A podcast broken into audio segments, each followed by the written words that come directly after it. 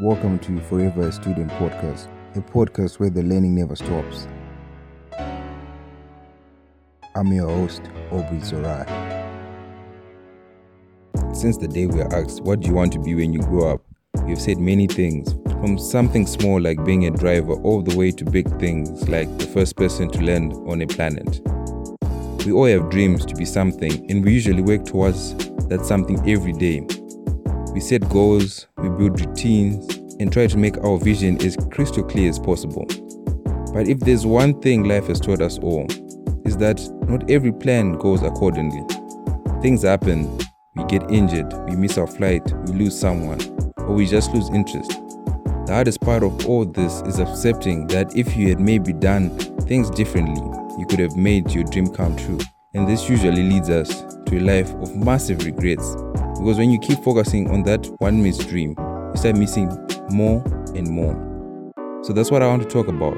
How you would handle a situation like this if you have come across one or you're already in one. The first thing to do in this kind of situation is accepting that it has been missed. Because when you accept, you relieve your mind of future regrets. As you accept the new reality, study the wrongs you did that made you miss the dream. Was it you didn't work hard enough? Was it you were playing while others worked on the craft? Or maybe you got injured or you just lost interest? During this process, you check if it was caused by something in your control or not.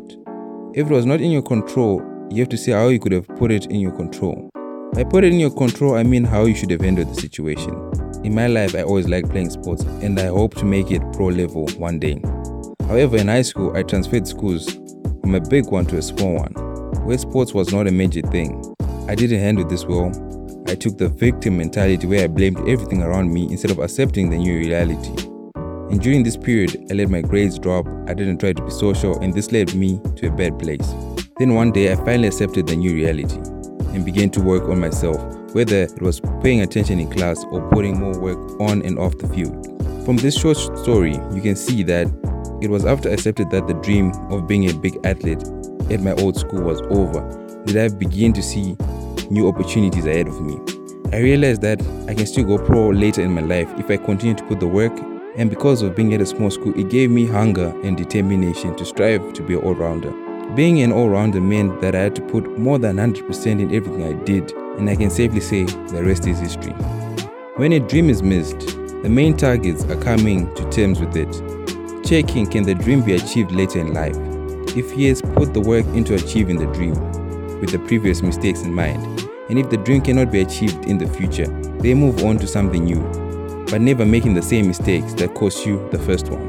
Instead of wasting time calculating all possible futures, you did something different. Why don't you just do those things different now, either on the same dream or on something new? Because the most important thing at the end of the day is moving forward with life. Because Time will surely never wait for you. Martin Luther King Jr. said it best If you can't fly, run. If you can't run, walk. If you can't walk, crawl. But by all means, keep moving forward. Make sure to subscribe to the podcast on whatever platform you're listening to and leave a review. For behind the scenes stuff, or if you want to chat, follow us on Instagram at Forever Student Podcast. And most of all, make sure to share this podcast with someone you care about.